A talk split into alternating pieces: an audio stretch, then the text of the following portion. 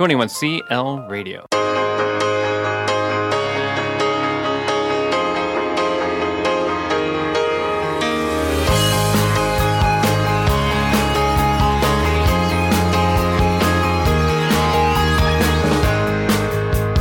You're listening to the Run Your Life podcast with host Andy Vasily.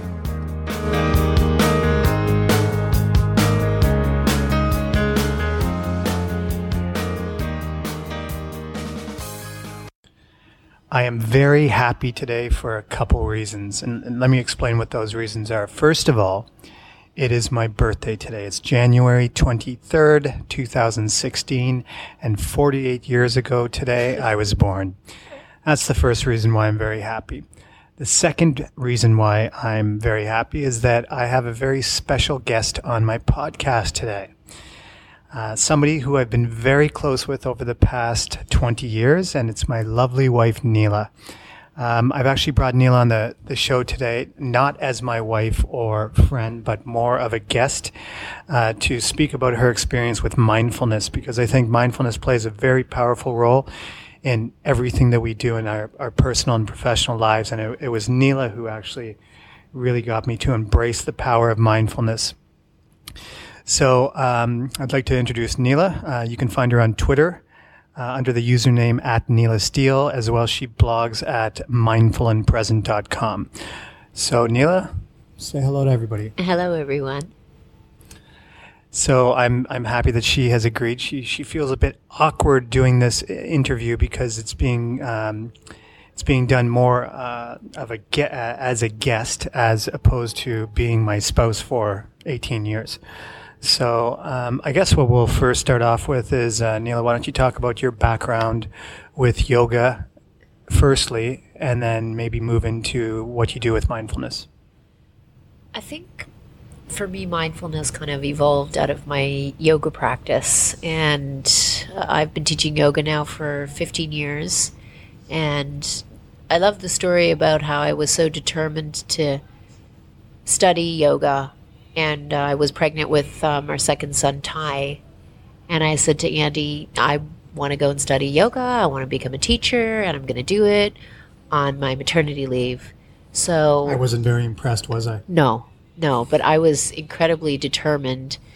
And I started reading stories about women who had taken their kids camping and all these adventurous places on their own. And I thought, I can do that. I can do that. So I took our two month old son, Ty, and our 22 month old son Eli on it. I remember dropping you guys off at Hiroshima Station. We were living in Japan at the time, and I was so opposed to her doing this, but I knew that she was it meant a lot to her, and I just had to give into it despite my fear of you know having her go off to Bali, Indonesia, Bali, uh, on her own with the two boys, but I'll never forget seeing them get on the um, speed train uh, and the doors closing, and it became very real that you were, in fact, leaving for six weeks. And I remember that moment as well because the doors closed on the Shinkansen, and I had a moment where I thought, oh my God, what am I doing?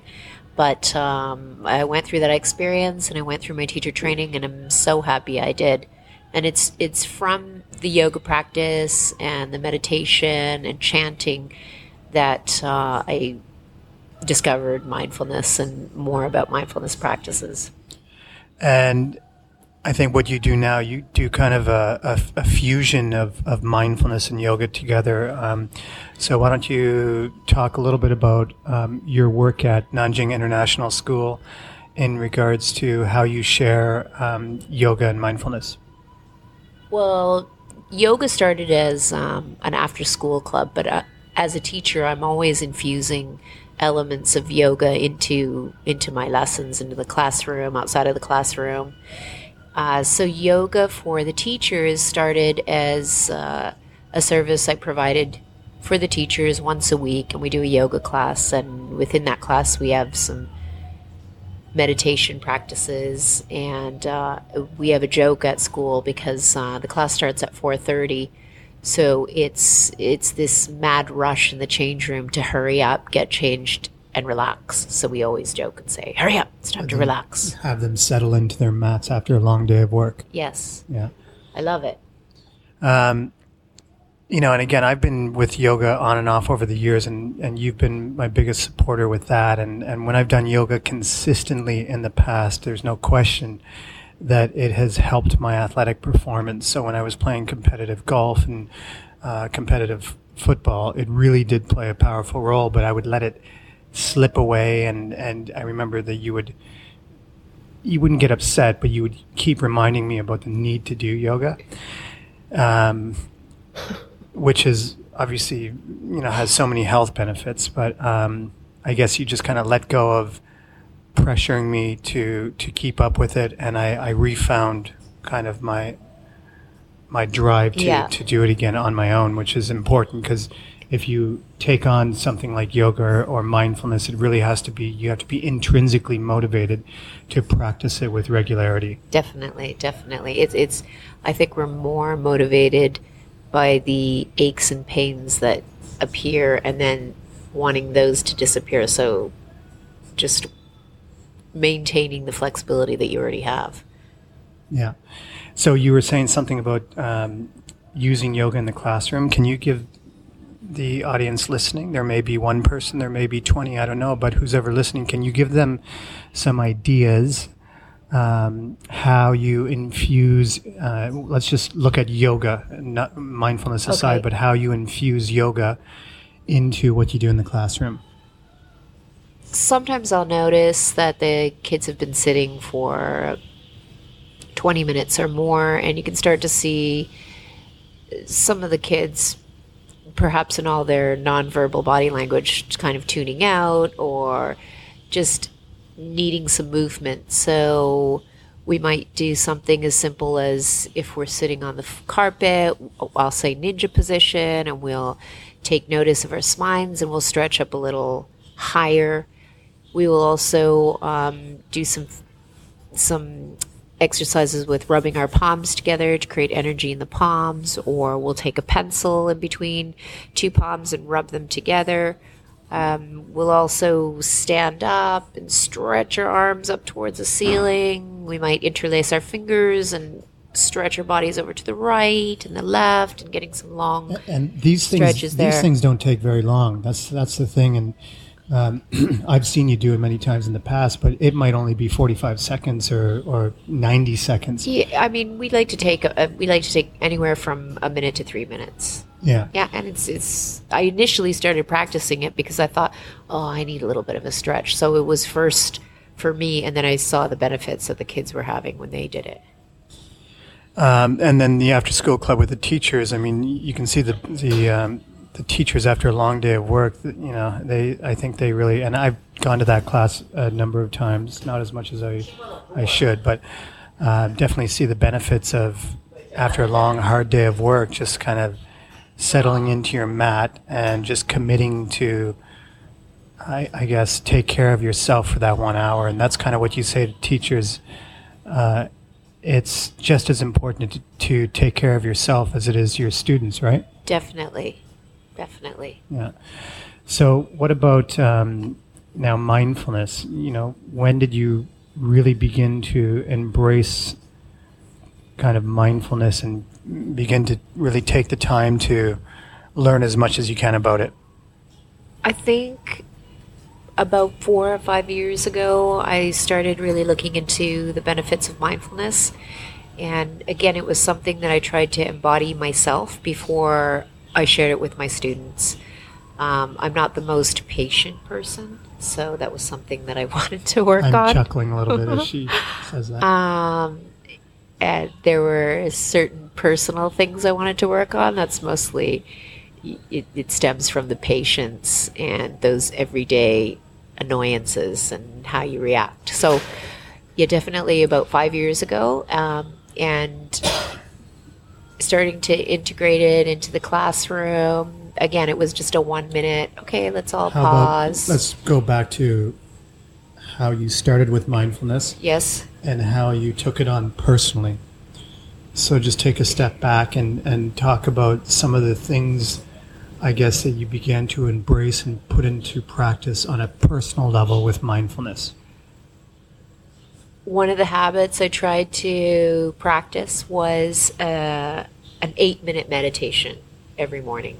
That was a book you read, wasn't it? That was uh, Victor Davich, I think, and uh, it's an eight minute meditation, and he gives um, several different exercises, all of them comprising of eight minute meditations that guide you. So I started with with that and tried it in the morning and I'd set uh, at that time I wasn't aware of any any apps so I would set my timer for eight minutes and one of the things I did was because I like to have my eyes closed when I meditate I took my phone and I recorded my own voice of the scripts from the eight minute meditations and that way I could listen to my own voice guiding You're myself speaking to yourself as Absolutely. you guided yourself through these activities. Um, and that is the eight minute meditation by Victor Davich. So that was that your first mindfulness book? Um, I can't say that that was my first book. I mean, I remember reading The Power of Now by Eckhart Tolle, but I- I wasn't so. I didn't have so much buy in when I was reading Eckhart Tolle, but now I go back to that book often. What were some of the biggest struggles that you experienced uh, when you first started practicing mindfulness? Oh, definitely um, hardwired to be distracted. Um, uh, the boys were younger then, finding a private space in our house, um, the discipline to to the discipline to just sit. How, you know, I, I've made a big mistake here because I'm assuming that everybody listening to this already knows what mindfulness is. So, why don't we take a step back and um, define? So, you know, lots of definitions of mindfulness out there, but how would you, Neela Steele, define mindfulness? Well, I'm I'm going to refer to John Kabat-Zinn's definition of mindfulness, and that is paying attention in a particular way to the present moment, the now, and that's without judgment, and that's probably the hardest the the hardest observation to make. Because you have these emotions that you're experiencing and these thoughts, and it's so easy to judge them. Definitely. And John Kabat-Zinn, what book did he write? Uh, wherever you go, there you are. He has he has several. He's over- on Twitter as well. I've seen him on Twitter, and yeah, he's done some amazing stuff with mindfulness. Um, so, so where say that again? Um, Oh, so you asked me about um, definition okay the definition. So so my my own personal definition of mindfulness is uh, it it is about awareness. Definitely the power of your your breath to allow you to drop into the moment, being aware.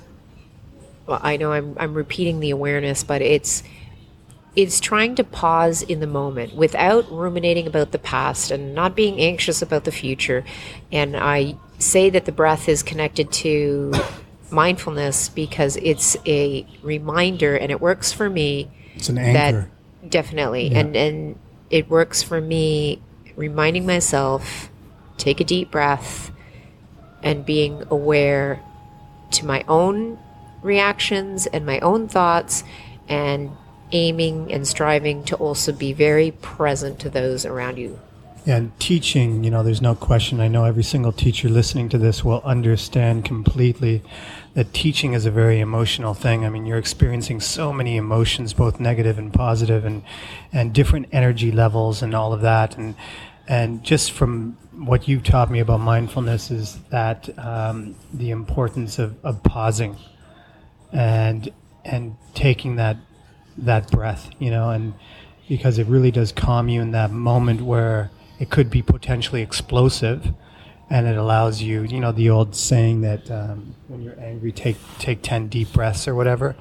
But there's a lot of lot of truth to that, and there's a lot of neuroscience to support the idea of the calming effect of the breath definitely as well. So, um, can you talk now a little bit about how you have embedded mindfulness with your students? Um, the times that I implemented in class are when we have morning circles in the morning, and um, it might be it might be standing up to practice tree pose. And just connecting with our breath. Which is a yoga pose, right? A balance. It is, posture. yep, Yeah. standing up. And um, the other ways we do it, we call balloon breath, and that's placing our hands on our bellies.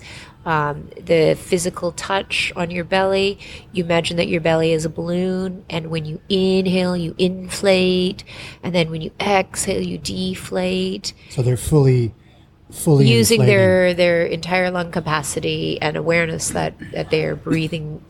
Um, usually, I say breathe into your back and create this spacious breath. I remember you saying as well, like the idea of with balloon breath, the fingers on the stomach, and then wanting to get the sensation that your fingers are spreading out yes, as you yes, take that deep yes, breath in. Yes, and you're creating that that space in in the belly, in between the ribs, and um, all the way up into into the throat. And the, the kids are great. And um, there's a three part breath as well. Yep, Can that you that's what that uh, you would start by breathing into the belly, and then you move the breath up into the rib cage, and then you move the breath all the way up into the throat, and then uh, that's definitely focusing on the entire lung capacity. So they breathe in as much as you can, and then you almost pause and then you exhale completely emptying the lungs i try to get How the long do you kids do to it for? uh, we we would just take about probably a, a minute and a half to do that And it's easy to see. We do, like, the six cycles. effect, isn't it? definitely i ask the kids in the morning uh, an easy assessment where the kids come in in a circle i just get them to show me with their hands their energy balls so all the kids will say what's your energy like right now so with their hands they can cup them together and show me that their energy is really low or their arms might, might be outstretched and immediately i can just look around within 30 seconds and see where my kids are at and what their energy levels are and have an in, in indication of how their mornings went.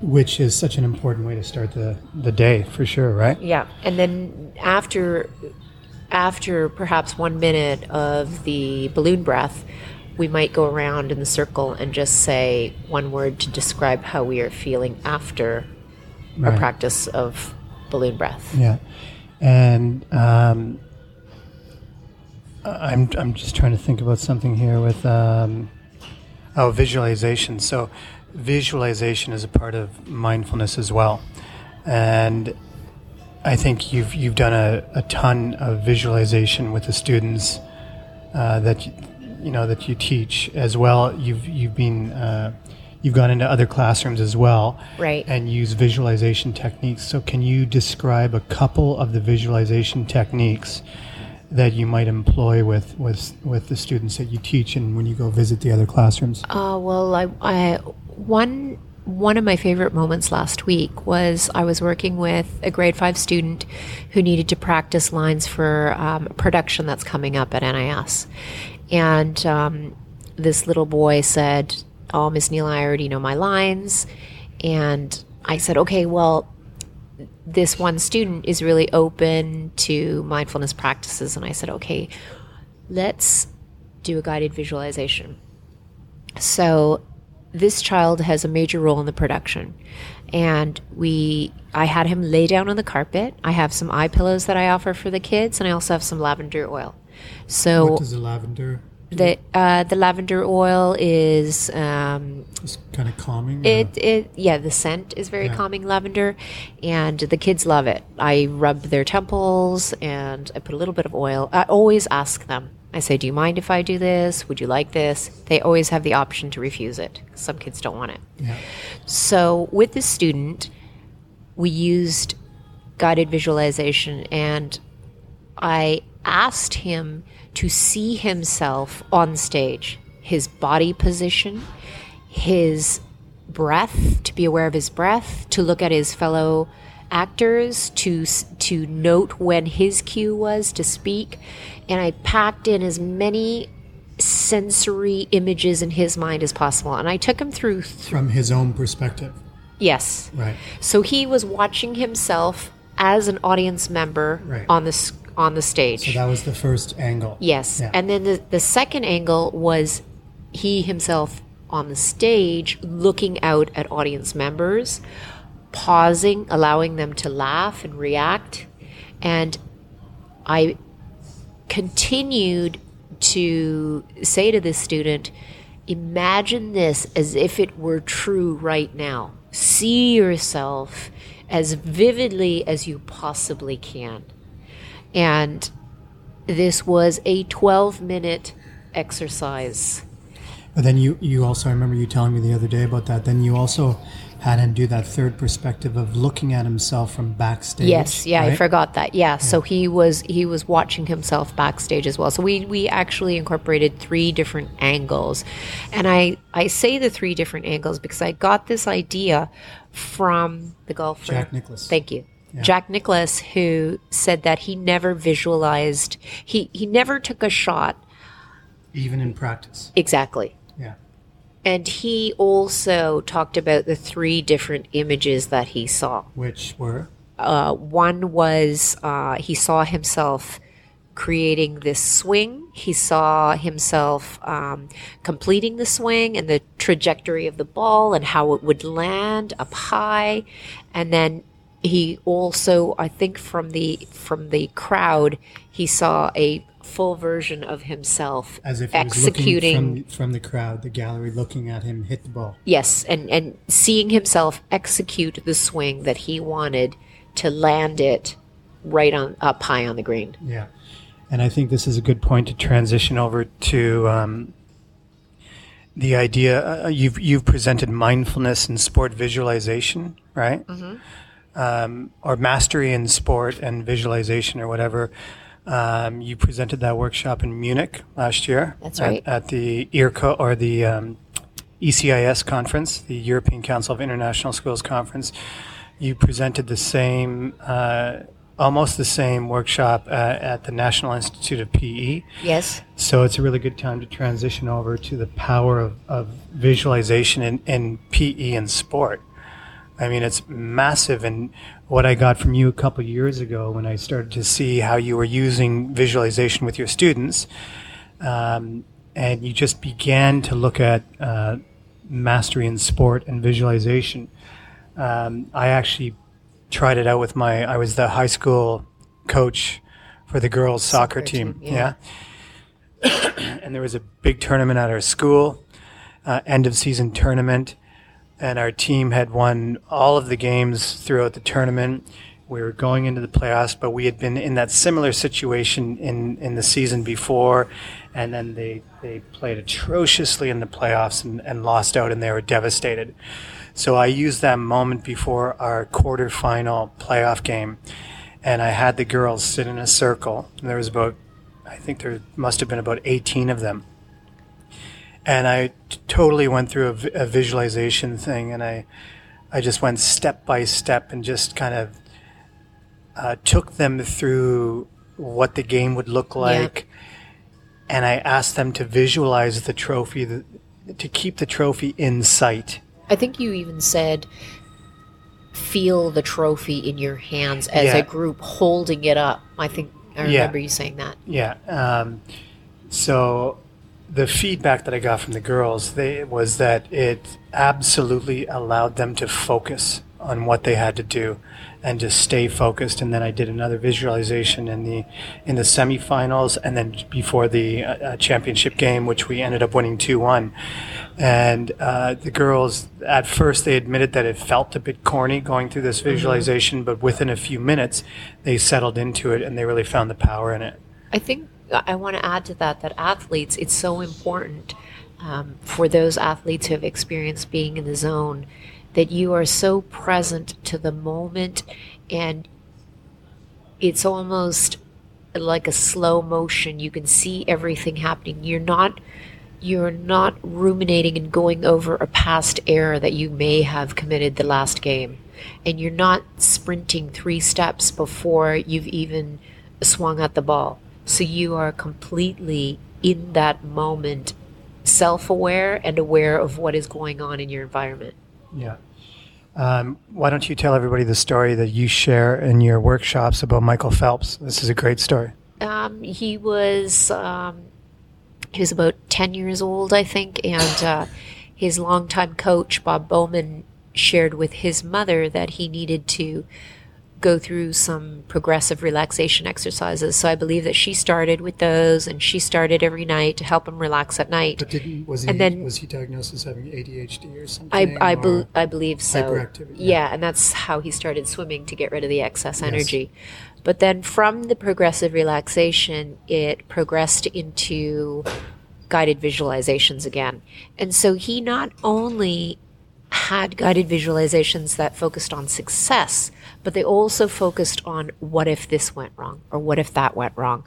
So one of the ways he programmed himself was by um, planning for the fact that if his goggles fell off or they filled with water, uh, his coach again would practice, and they would practice in um, a dark pool. And so it was to the point that he knew how many strokes, the angle of his arm, um, when exactly when he had to turn. Yes, Yeah. yeah. So everything, and this was in case of his goggles falling off, and I guess that happened in the Beijing Olympics, and he he just plugged that visualization in. He already knew what to do. He wasn't stressed at all because he was calm and he was with his breath, and he had played that over in his mind over and over and over again. His goggles actually fell off. They did, Yeah. yeah. And so I think he even had a world record. I think yeah, he did, yeah. yeah. So, So, that was the world record. yes. And, and because he had visualized, gone through that experience of not It- having his goggles and all of these different. he already had that in his repertoire of Yeah. like what to do. And the other thing I like about Michael Phelps is he too also incorporates two angles when he visualizes. One is obviously when he's in the pool himself, and the other is watching himself on the stand. So if you are going to create a visualization for your team or for an athlete that you're coaching, then you want to incorporate, you know, two to three angles, and uh, again, packing in all the sensory information that you can. Yeah, and I think this could be very applicable in PE as well. When we when we look at um, when you're preparing kids for for a unit or the skills required in a unit, you could potentially do a two minute visualization mm-hmm. or a mm-hmm. three minute visualization of themselves executing the required skills that they're expected to learn. Definitely, definitely. All, all anything for performance, whether you're in PE or arts or drama. Yeah. So let's let's get a little personal here with the audience because we actually employed mindfulness. Um, I'll give a little bit of backstory, and then you can you can talk a little more about it. But um, we were in a very stressful situation a couple years ago. Um, we had been in Thailand for the whole summer, and we uh, we spent six weeks there with the boys and we returned to China, and uh, we received our first salaries of the year. Um, and we, we were meant to transfer that money over to Canada so that it was out of our account. Re- Well, can I say what happened was uh, we had arrived after the summer, and I went to go pick up some. I went to go pick up like milk and eggs or something, and I went to go use my debit card, and I knew that we had just gotten paid, and um, the local store that I go to, the the man I was um, checking out with, he said, "Oh, Neela, you you have no money in your account," and I said, "Oh, that's impossible, Gordon. I have." I just got paid. And he said, Well, no, there's no money. So I went home and I told you, and you just kind of dismissed it like I had taken the wrong card. And I was like, Oh, okay. So then the next day, I went to go check my balance and it was at zero. And then you checked your balance and it was also at zero. And this is when we raced to the bank to figure out what was, what was going on. And we quickly found out that we had $26,000 Drained from our drained bank from our account. So our cards had been copied, our PIN numbers compromised. So we were suddenly in this situation knowing that all of uh, the cash that we had in, in the bank here in China um, had been stolen Yeah. without us being aware of it until that moment. And when we went to the bank, they even um, they even sort of accused us of being in on this sophisticated crime. So And this being China, where it happened, we already had many friends and colleagues saying, look, this is China. You won't get your money back. It's going to be a long fight. So that I remember that week being very dark. Yeah. And so, yeah, why are we telling you this story? Um, I think one of the misconceptions about mindfulness is that it's about positive affirmations and always putting a smile on your face and it's about bliss and relaxation. I mean, those are some of the benefits of mindfulness, but that's not what it's about. It's about being present to what is. So when Andy and I had to go through several meetings where the panel on the other side was either, you know, two lawyers, four bank managers, two translators, our lawyers, and we basically had to sit through long meetings delving into sensations of discomfort and our reactions of anger and frustration. This is when we really plugged in our mindfulness strategies. And, and the breathing and, and I, yeah, I remember Yeah. uh, one day, another thing that we had to do was they wanted us to calculate all the money. They gave us tr- they gave us transaction records of our both our bank accounts, and we had to go through each time the thieves had taken our money out, and we had to calculate the total amount of money stolen. it hurt so much when we were calculating So it. what we did we flip so it? what we did we exactly we flipped it and we pretended that it was money being returned to us because it, it going down that route of oh they took out 500 oh they took out another 500 oh they took out another on the next day. So they they just went in and siphoned off everything and drained both our accounts. As we said it was it was like $26,000 and I remember Canadian. I remember how devastating that feeling was of calculating our losses. And when we flipped it the moment we flipped it and we pretended that each amount that had been taken out was actually a check that was given to us and that we were receiving it and it just kind of changed our perspective but again um, just that idea of just just flipping your thinking and, and mindfulness allows you to do that um, so I guess we will. Um, what? Why don't you share some of the books that don't you we, you don't have we want read? to share that we got all the money back Yeah, we did actually get all the money back, which was a beautiful thing. Um, what was your question um, why don't you share some of the books that you have that have really helped you to mm, develop a, a deeper understanding of mindfulness? Uh, one of the books that I use in education that I love is by Amy Saltzman, and um, it's called A Still Quiet Place. And it, the whole book is basically a mindfulness program for teaching children and adolescents, and uh, it has several lesson plans. It's got great um, acronyms and numerous numerous lessons in there that you can either follow through or you can just pick and choose certain lessons. Um, I- That's a still quiet place by Amy Saltzman. Okay. and then one of the other books that I like is Mindful Teaching and Teaching Mindfulness, and I think that's by oh I'm, Deborah I'm David?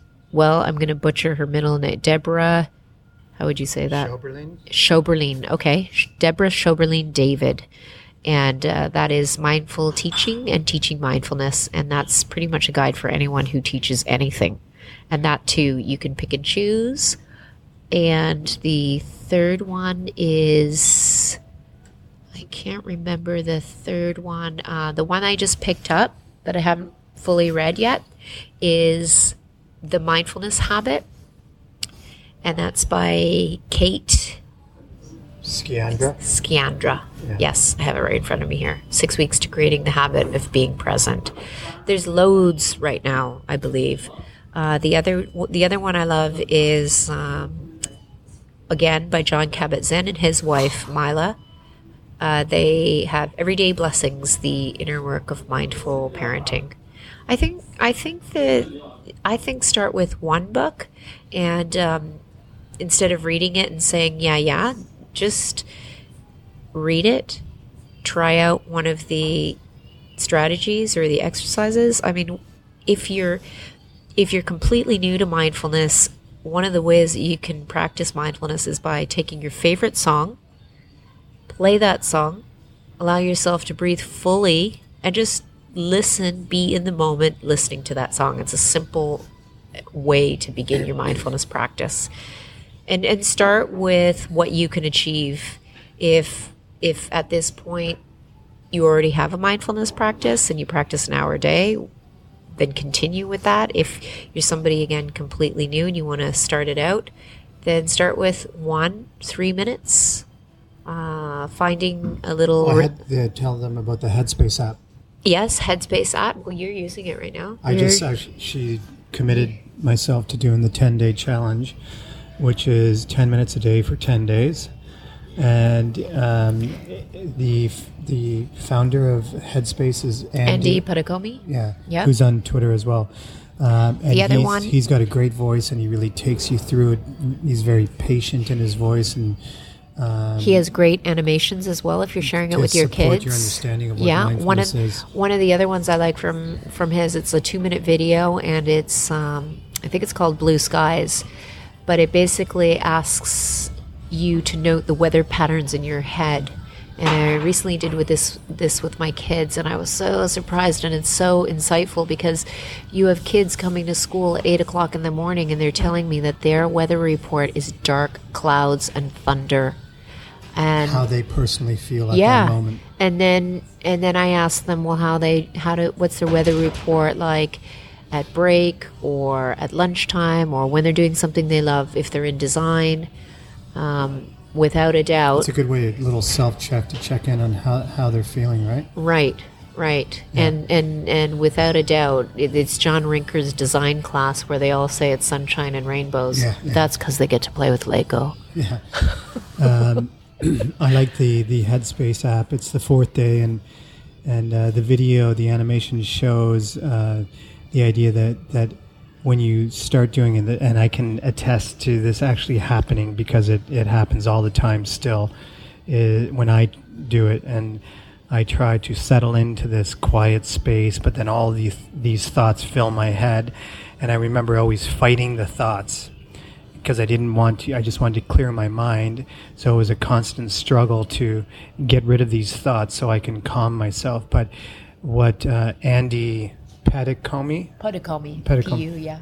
Puddicombe says is that you know you no you you don't you're sitting on the side of the road you're letting these these thoughts come to you and just letting them pass by as if they were traffic and in that animation I think it's the fourth day of the 10 day challenge um, it's a cool animation about somebody trying to control a horse they have a, a horse on a rope and they're trying to pull it in and what Andy Andy Puddicombe says was uh, said in that animation was, no, in fact, you, you need to just imagine that horse on a long, loose rope that's free to roam around. Right, right. Yet it's still on the rope, so you still have that element of control there, but you don't have to fight it. So wouldn't you say that it's it's about as you say, not judging these thoughts and just letting them come and go as they do.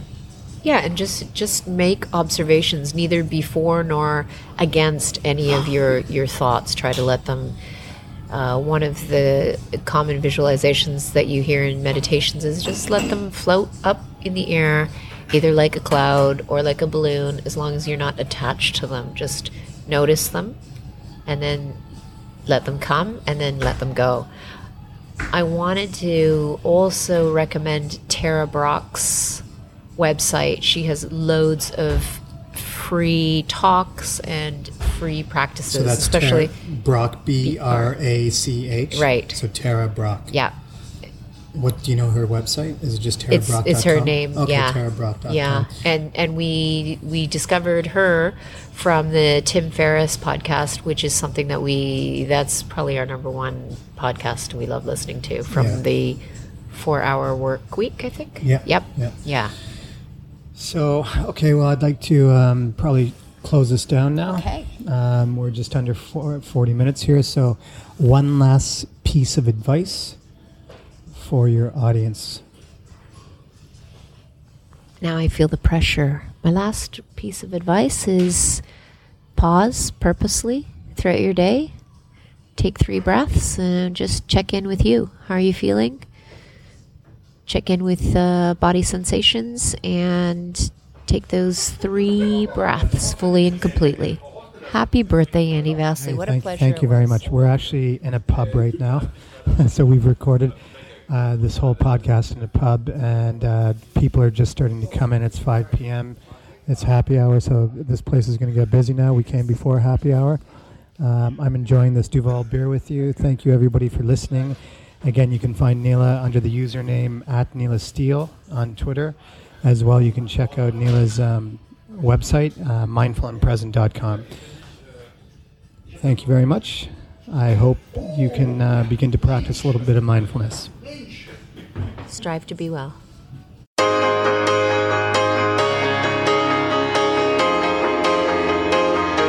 Thanks for listening to the Run Your Life podcast by Andy Vasily.